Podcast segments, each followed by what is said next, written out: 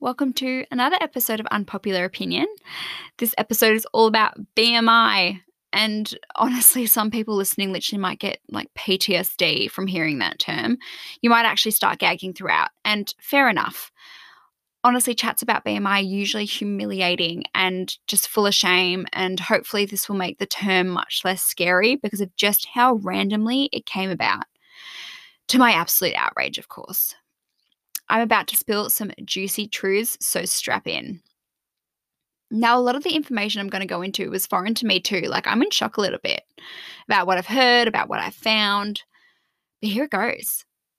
What is BMI? Well, BMI stands for Body Mass Index, and it's a value derived from a person's weight in kilograms divided by the square of height in meters. Okay, how did BMI originate? Well, a guy called Adolf Quetelet, a Belgian astronomer, mathematician, statistician, and sociologist, was the first person to apply statistical normal distribution to characteristics of human populations in the 1830s because he wanted to determine the characteristics of the average man. So he came up with the Quetelet Index, now known as the BMI. He gathered information on the height and weight of different populations, though the formula was based solely on the size and measurements of French and Scottish participants. But he wasn't a physician, and he also had no particular interest in the study of obesity. He was clear about one aspect of the BMI, though, and it was never intended as a measure of individual body fat, build, or health. BMI was a way of measuring populations and it was designed for the purposes of statistics. Again, not individual health. Um, what? Like, is that not what it's being used for today? baffled. I, I was baffled when I saw that. I was like, how has it, what's going on today then? Why is it still being used this way today? Okay, so, weight wasn't considered a primary indicator of health until the early 20th century, when US life insurance companies' dollar dollar bills began to compile ta- tables of height and weight for the purposes of determining what to charge prospective policyholders. So, money has just like come in so early on this one. Like Quetelet's index, however, the tables were deeply flawed, representing only those with the resources and legal ability to purchase life insurance. Um, weight and height were largely self reported and often inaccurately, and what constituted an insurable weight varied from one company to the next, as did their methods of determining weight. And some included frame size, so like small, medium, or large, others didn't. Many didn't factor in age. Uh, they were mostly men, and lifestyle variances were much smaller back then. If you think to now, where you know physical fitness and strength varies actually quite greatly between individuals, and insurers were sales agents. They weren't, you know, medical doctors. Um, but despite their lack of medical expertise and the inconsistent measures being used, physicians began to use insurers' tables as a means of evaluating their patients' weight and health. What? That sounds legit. Crazy. So, this trend reached its peak in the 1950s and 60s. And by the 1970s, look, medical science, they were they were looking for the most effective measure of weight.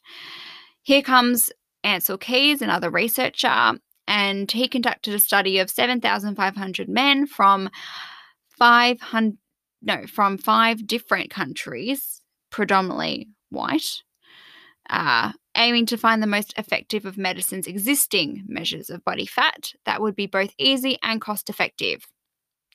And of course, the BMI was the strongest of three weak and imperfect measures. And Quetelet's index, which was largely forgotten, um, enters the world again, but for individual healthcare, which it wasn't designed to do. And in order to make full use of this new index, a shared definition of obesity and overweight was also needed. So, such a definition, a classification of body weight based on BMI values, was proposed by researcher George Bray, US researcher, in 1979.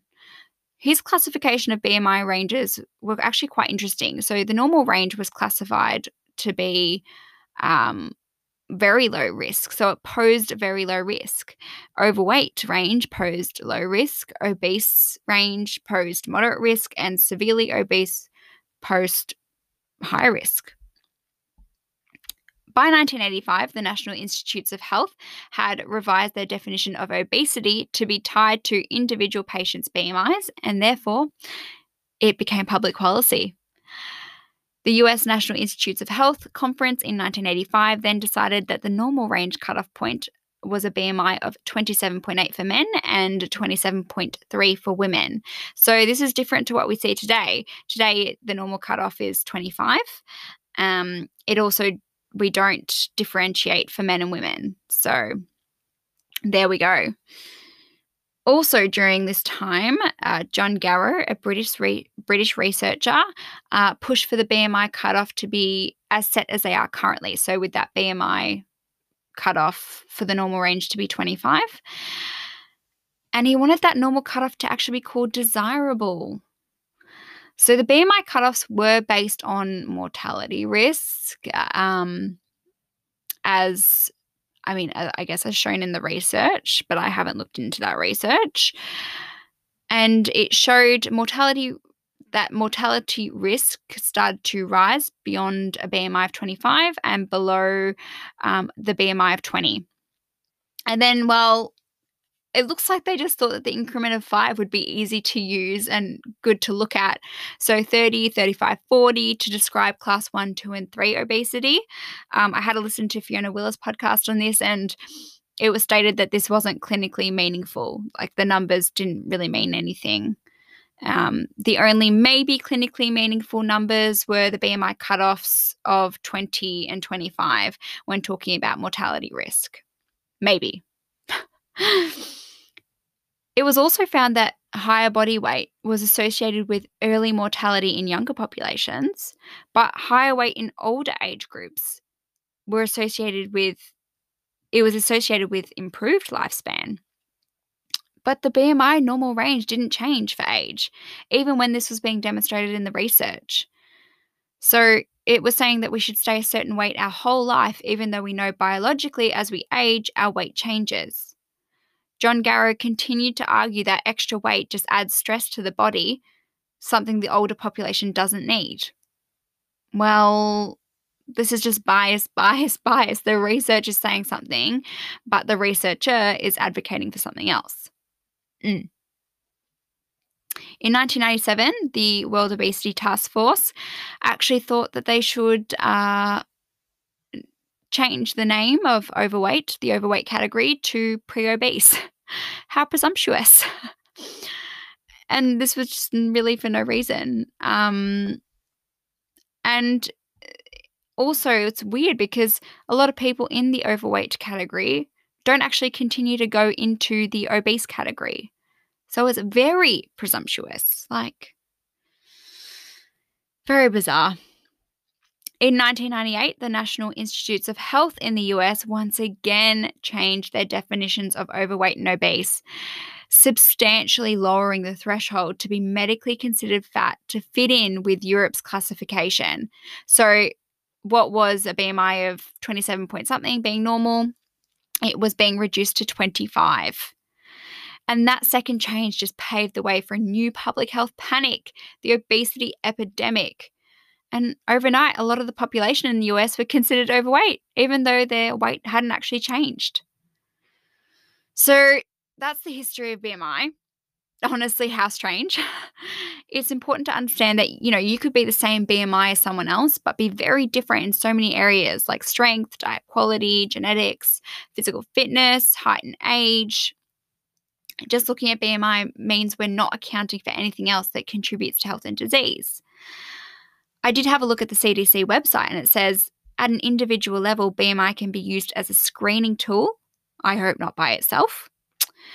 But it's not a diagnostic of the body fatness or the health of an individual. And yet there is a there is actually a diagnosis code for overweight and obesity, suggesting that it is still being used as a diagnosis. So, yeah, I'm sure it is still being used. I just want to re- reiterate that, you know, BMI is is supposed to be used just for populations where we can, you know, predict with relative accuracy the prevalence of disease. Um, but there is just no way of predicting that a single person will get a specific disease and when. That's just not a thing. Wowee. That was a lot, but I hope it was the information you were looking for. We're going to take a quick break, and then up next, I chat to Kara, a very good friend of mine, who shares her encounter with using BMI, but we also touch on some very interesting aspects of diet culture. We'll be back in a second.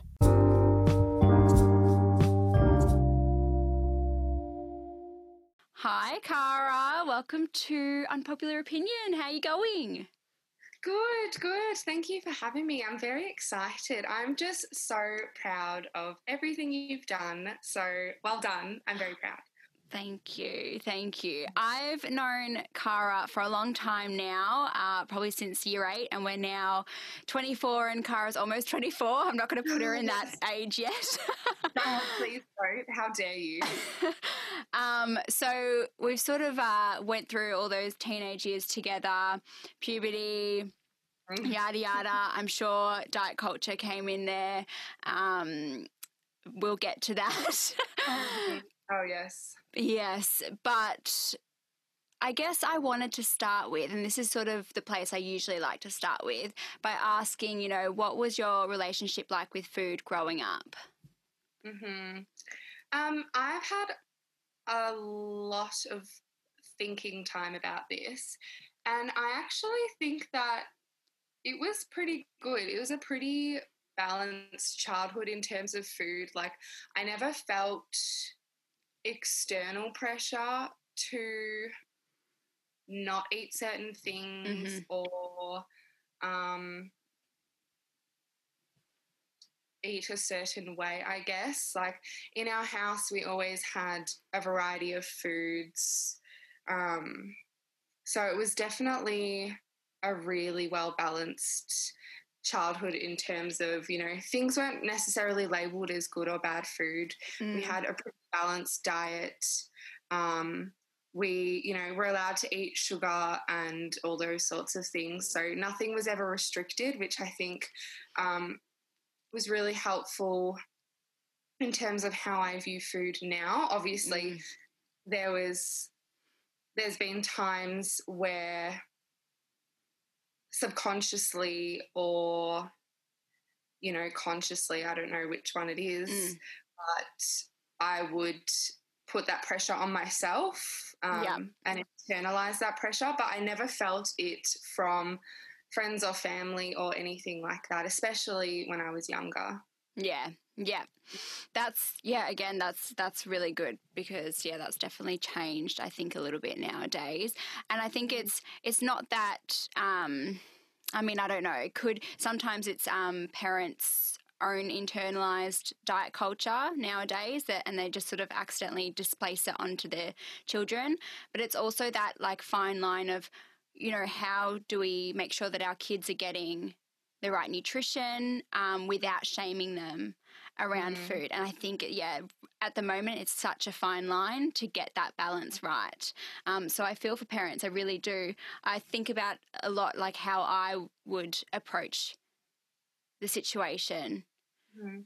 when I, like, if I have kids. So, and I'm always like, hmm, this is not as straightforward as it seems. Like, you know, yeah hard one yeah hard one yeah it's it's super tricky and i think about that a lot as well with my job i'm obviously mm. around kids a lot and there's definitely a fine line between making sure they're eating the right foods and making sure they're getting a balanced diet with you know all the food groups and all the necessary mm.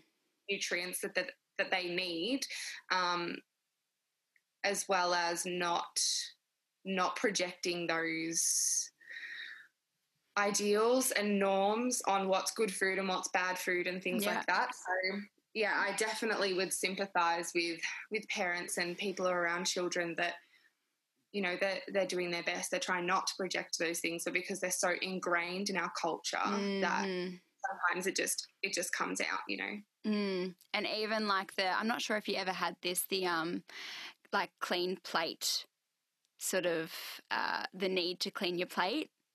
Mm-hmm. Yeah. We had that. We Yeah. have that. Um, if you know, no dessert until you finish your dinner, Mm. and I think it's funny that you mentioned that because I still feel to this day this need, or not necessarily need, but like A drive. Yeah. Yeah. Yeah, you know, if I don't if I don't finish my meal Mhm. or I don't, you know, I don't like what's on my Mhm. plate or something like that, Mhm. like I'll feel this guilt or this need to to eat it, which is Yeah. so strange. But I had that too actually. Like um definitely like you need to finish all your food. And I guess like I understand where that is coming from, like that yes. um what why we're being told to do that. They want us to eat like the vegetables and Mhm. whatnot before we have the dessert which was seen as nutritionally inferior. Mhm. But, you know, we come to learn that, you know, if you have a balance of everything, it doesn't really quite matter. Mhm. Um, yeah, and I just, I would be like, oh, how am I going to do this? Because of course you want your kids to have all the nutrients and and stuff, but you don't want to be intervening in their own um, intuition and hunger and fullness cues as well. Mhm. So Yeah. hard. Yeah. Definitely. Yeah. Um, and I guess over this time, so we were talking about your your relationship with food, but how was your relationship with your body? Um, significantly worse than my relationship with food, I would Mm. say. Like, I can definitely recall specific moments from my childhood when I would compare myself to other kids, or, you know, even going back, like we've spoken about before, going back to really, you know, middle of primary school, which is way too young to be worrying about those sorts of things and way too much pressure. Yeah. Um, comparing myself to other kids and other girls in my grade or my friends and thinking, I always thought that, you know, I was a chubbier kid, which looking back on it now, I was I was a child. Like Yep. I was a kid hmm there's it's ridiculous but at the time i thought oh my gosh like i'm so much chubbier than this person or that person and my school uniform or this clothes you know they fit differently or something like that um so i definitely it's something that i've struggled with you know throughout my life Mm. definitely Yeah. Yeah. Can you pinpoint like a an age where that happened, started to happen, or is it hard to tell? it's probably a bit hard to tell which i think is a sad Mm. it's sad that I can't remember a time where it wasn't really on my mind.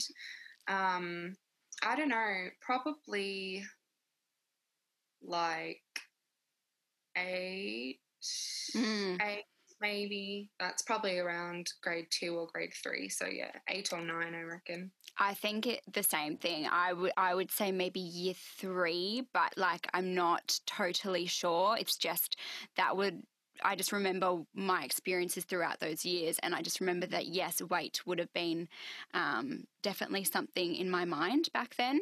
Um, yeah, very young, very young. Mhm. Way too young, way too young. Makes me really sad thinking about it that Yeah. I wasted so much time worrying about those sorts of things when, like, it's just so unnecessary. I was, we were kids. Mhm. Like, I mean, it's, it's a little bit different now, but, you know, kids shouldn't be worried about those sorts of things. Yeah, especially when it was so. Um, the perception of ourselves was so untrue. Like we Mhm. view we look back and we go oh no we were quote unquote normal looking Mhm. but back then we were like no no no like I, I mean i knew that i was like no my thighs are too big Mhm. no this and that like you know and it Yeah. wasn't true Yeah, yeah. And especially for I would I would generalize that both you and I probably had the same activity levels too. Like Yeah. as a kid, running around at recess and lunch, doing you know, you did basketball, I did netball, I was dancing, I was doing those sorts of things. So Mm. eating fine. What what was there to worry about? You know, I was doing everything, you know, quote unquote right. Mhm. And especially as a kid, that's the main thing, you know, as long as Mm. you're happy and healthy, then the other stuff shouldn't even factor into your perception of yourself. hmm So we can see that the um, fear of weight gain, the fear, the you know fat phobic views started basically back then at hmm at a nine nine years old nine years old, hmm and now it's even earlier. Like um, I feel that even kids as young as like four are having these tendencies, like to think um, differently about their bodies. And it's Mm. just like, oh, it makes me feel ill. Yeah, I know you spoke about it in the last episode too about the influence of social media and that we're so exposed to those sorts of things now, which, you know, has its pros and cons definitely. But Yeah. yeah, I think I think exposing kids to those those things younger and younger now. Like we have no control over what they're what they're seeing what they're thinking. So Mm, I think that has a lot to answer for the perpetuation of diet culture. Yeah, absolutely. Um, so this episode is really like what I spoke about in the recording part was um, BMI and the history of BMI, and um, holy moly, like it, it does astound me that even though the history of it it just basically discredits um, how it's being used today in an individual setting in a healthcare setting we are still using it that way. And it's not being like publicized or announced that it should not be used this way like we are expected to think that yeah this is normal like i'm just going to calculate my bmi to determine health body fat everything which it wasn't supposed it's not designed to do that at all. And it is said on like websites that it's not supposed to diagnose all these things but we uh, like a lot of us haven't heard that. Have you ever heard that bmi wasn't intended to be used this way? No i had no idea. And i i honestly think it wasn't until probably this year that i found out that a bmi was a load of b like Mm. I had no idea. And I had never really formally had my BMI questioned or anything. Um, but that was pressure I put on myself. mm-hmm. You know, like I had I had no reason to really think about it or worry about it aside from my own internal pressure and Yeah. the need to I don't know. it's like to determine your own health like you're trying Yeah. to determine that for yourself Yeah, yeah. I was like, well, should I should I be worried? Like, I don't know if I need if this is something I need to think about. And obviously I didn't even try and calculate my BMI or worry about it until probably like maybe last year or the Mm. year before. It wasn't even on my radar. And then all of a sudden I was like, oh, maybe I should check and see because I reckon I probably put on a little bit of weight since I finished high school Mhm. and my activity levels dropped a bit when I stopped dancing. Um, and so I was like, oh, maybe I'll just just see what the fuss is about. you know? yeah And I thought it was a predictor of health. Like I thought it was this black and white. If you're this height and this weight, this is what's going Mm. on with you. Which is insane because you chuck it into a calculator on the computer and they're like, "Yep, you're overweight. Yep, you're underweight." Like how how does this computer know what anything Mhm. about me? They don't what I'm eating. They don't know what exercise I'm doing. They know nothing. So it's like, Yes, Ugh. that is the whole point. Like, it. There are so many other factors. Like, as I said in the recording, we could be the same BMI but have totally different lifestyles and Mhm. all these other factors. And it's just like, well, if if lifestyle is supposedly so, um, you know, important, for health, Mm. which I think we absolutely um, put too much importance on it at the moment. Like we need to rein it back a little bit. But like if it's so important, then why are we taking it out of the equation when looking at BMI? hmm Yeah, hundred percent. It just makes no sense. Like it, it literally makes me go crazy. Yeah, and the yeah. fact that you know so like the cdc website was saying like yeah it's not a diagnosis. You can't. Mm. and yet i'm like it is a diagnosis there is a diagnosis code for it. So Mm. in healthcare settings i'm sure that that's still done. And i absolutely feel that because i get the oh referral obese referral like overweight as a dietitian. And i'm just like that doesn't tell me anything. Hmm like, what do you want me to do? you know? Mm-hmm. Oh, oh, crazy. Do you think that that actually, when you saw that um, figure or category come up for you, um, whatever it was, did you feel like this? Did you question your health? Oh yeah, hundred percent. I saw it and I was like, oh my gosh, am I like overweight? Like Mm, I all of a sudden was like, oh okay, well, if if I lose X amount of kilos or change this or change that or change my diet, exercise more, and I lose this weight, is this automatically going to make me the you know ideal weight in quotation marks or Mhm. make me more healthy? You know, like it definitely made me question. It made me question a lot, and it it put more pressure on. I think. yeah.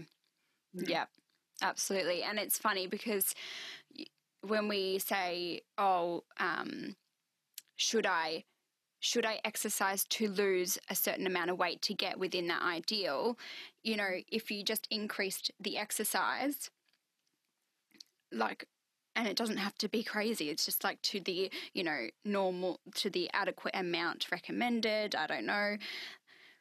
Whatever that is but if you if you actually just focus on exercise then the exercise itself is what impacts on your health. It's not the weight lost from the exercise. Hmm Yeah. so Mhm. so it totally just takes the weight out of the equation. And do you think if if health like if weight and health weren't tied into like together so much do you think that taking the pressure off appearance would help actually achieve better healthy lifestyle habits Uh yeah, yeah. I it makes me it makes me question a lot of that sort of exercise stuff as well. I know you and I have spoken a lot about this in the past that I just struggle with finding like the right type of physical activity and the exercise that I like and I definitely think that like I could go to the gym and I Mm. could do this this exercise and I could work out at the gym but when I do that, that's not because that's what I enjoy. Like, I don't enjoy going to the gym and being inside and trying to lift some weights and using this machine and that machine and feeling uncomfortable. That's not what I enjoy. And, like, if you do, great, go for it. But Mhm.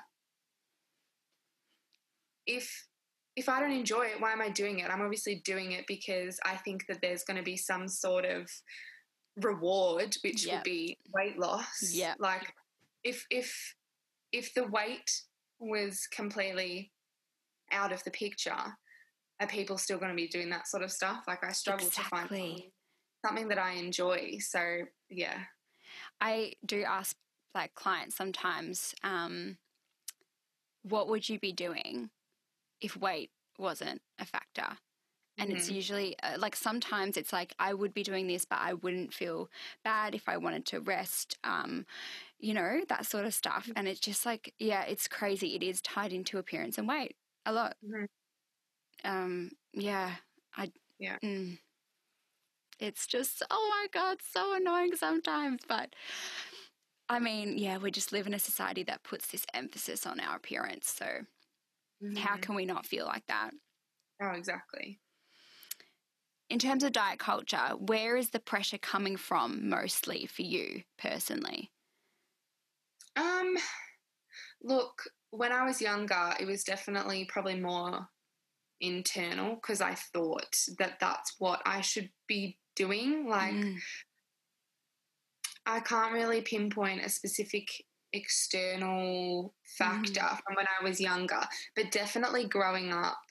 Um, I mean, like you and I were in the same friendship group at school, and we spent all of our time together throughout, you know, the past like 10 years, I guess. Yeah. Um, so definitely in high school, it sort of shifted to seeing other people talk about diets and um, other, you know, our classmates talking about this and that and what food they're eating. And, you know, we all eat all together and stuff, obviously at school. So I think it shifted a bit to seeing what everyone else is doing and thinking, mm-hmm. okay, well, if everyone else is doing that, maybe I should be doing that too. Yeah. Um, which is, you know, cliche, stereotypical peer pressure type. Yeah. Like, oh, I should I feel guilty now for bringing this chocolate bar for recess? Like everyone else mm-hmm. is eating carrot sticks. Like, whoops, I don't know. Maybe I should be doing that too. Yeah. Like, and I probably i mean i was in it i was in diet culture like i mm-hmm. i've been there i'm not someone who's like you know totally you know diet culture affects everyone it can affect mm-hmm. everyone it affected me yeah. too especially year 10 um, so i wasn't probably the greatest person to be around back then i was probably like you know and it was you become so wrapped up in your own lives mm. and your own weight issues and food issues that you just don't really you just don't really like focus on any how anyone else is taking this no like, no no one's think like everyone's concerned about themselves mm. so you know no one's intentionally thinking oh i'm going to start this diet and make all my friends feel bad no one's mm. thinking that but um, you know, it still happens now. Like, yeah. I still know people that say stuff like, oh, I don't eat chocolate, or I'm on this diet and I can't eat this and that, which, like, I'm not doing that. So, whatever, you know, you, I'm, I can't speak for someone else that's making those decisions, but I definitely compare myself to other yep. people and find that that aspect really difficult when I when I compare my own food habits to other people. And that still happens today, mm-hmm. you know. Oh, absolutely. And of course, we absolutely compare ourselves, but also, you know, the reason why we compare ourselves and we feel like we should be doing what they're doing is because everyone seems to think it's so important. Like it is very like it's a very important thing to do. You like you should be doing it. Um, mm. but also it's re- very much praised. Um, people will think that wow you have a you have amazing willpower. Like even oh when God, i was strong. yes exactly. Um, they will literally sort of start idolizing you and your willpower. And i actually did find this in high school like in year 10 oh god knows. Like i did not have like chocolate for a year um, honestly i was like pretty stupid but whatever. Anyway that whole fact like people would it's not like i would act um outright tell someone about what i was doing but people would um sort of maybe pry and it maybe was to do with my appearance changing a little in terms of weight. Like, I'm not too sure.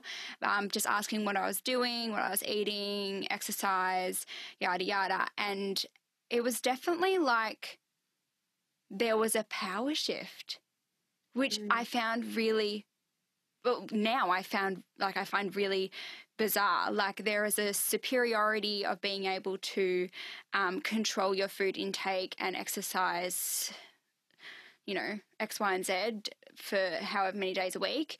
Um, mm. And that you would be inferior if mm. that, if you weren't doing that. Yeah. No, it's funny that you mentioned the chocolate thing because I had completely forgotten, but a few years ago, I think it was when I was in uni, mm. um, some friends of mine, we decided that we weren't going to eat chocolate as well, which is just anyway. Um, but like, you know, it worked for a while, and then we had set a date at the end where we were going to go, you know, get ice cream and chocolate and stuff. And there had been like plans, I guess, to try and do it again, but those never worked. They never eventuated again. Like, yeah. I think everyone was just like, why did we do that? Like, Yeah. it what purpose did it serve? We ate it. We started eating it again eventually. So I'm not sure why I was doing that. So yeah, Yeah, and it didn't like instill actual healthy dietary behavior. It was like a, it, it's quite a negative behavior when you look at it in terms of mentally, and um, yeah, it just didn't really serve for the long term, you know. yeah, Yeah, I- yeah, very bizarre, very bizarre.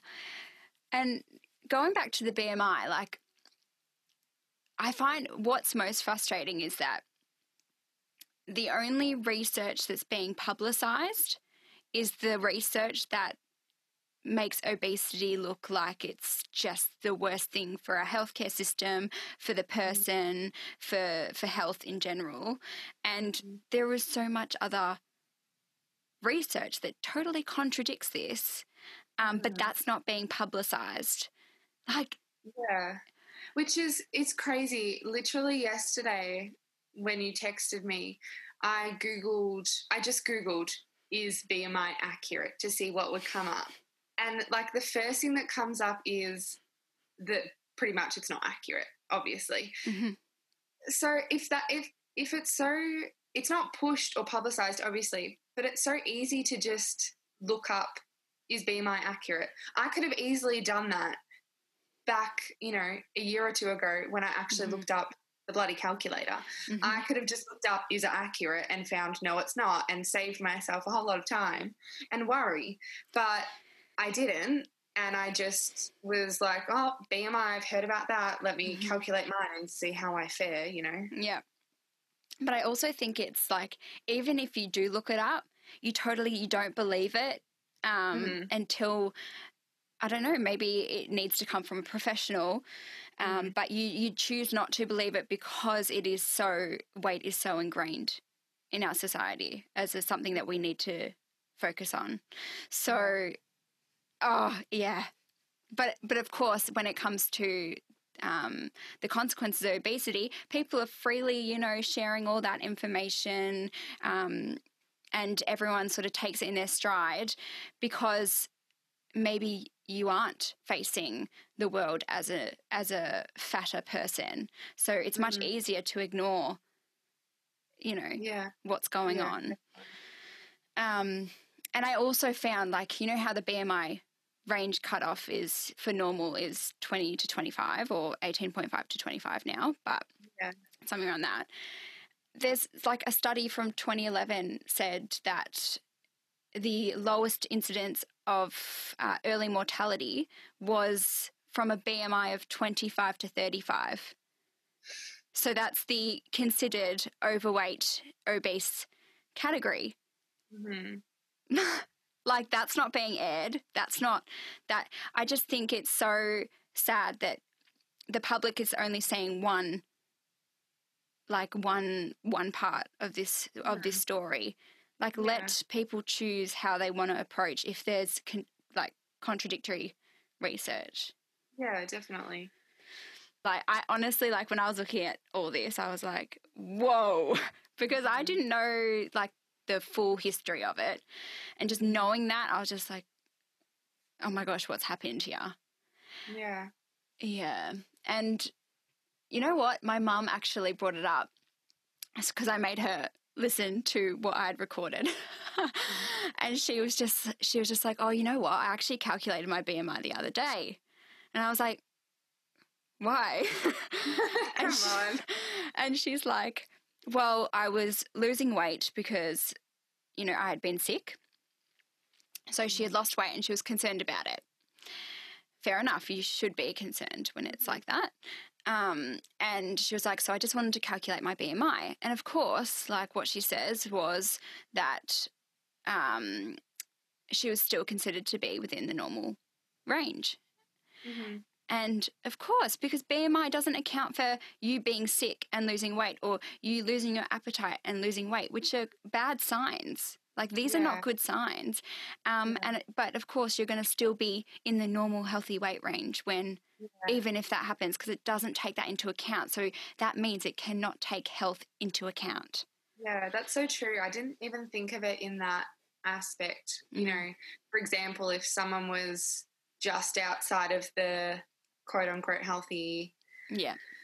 weight range and all of a sudden they lose you know all this weight so quickly very unhealthily and they calculate their bmi and they're all of a sudden considered healthy. But mm-hmm. you know what were the links or how did they lose that weight you know? I didn't even consider the fact that you know there's no there's no um like tracking of weight involved or looking at previous weights or previous health and those concerns and things like that it's just a standalone number that doesn't yep. take any any other factors into consideration which is oh gosh. Well i guess that's where you know that the most frustrating thing is that's what my job as a dietitian is. Like i'm going into everything. I'm going into past history past you know relationships with even like family members and that usually ties into food. Like it's just mm. all of that because at the end of the day, health is psychological, health is spiritual, health is everything.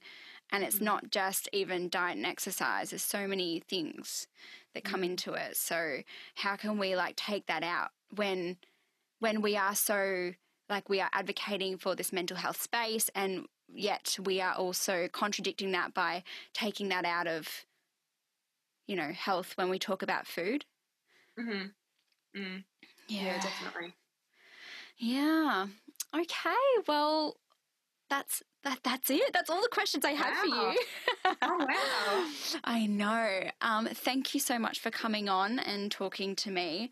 Um, it's been a pleasure. thank you. I'm I'm so happy that you chose me for this this episode because we've had many a conversation about, you know, this type of this subject, I guess. So no, it was good to good to chat to you about you know BMI and all those sorts of things. So thank you. no worries. all right, I'll speak to you soon. Thanks.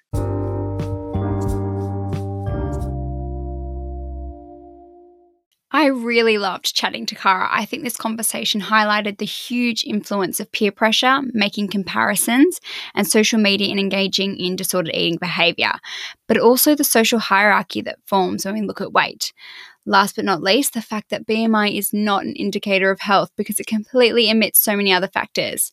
I hope you enjoyed this episode of Unpopular Opinion, and we'll be back next week.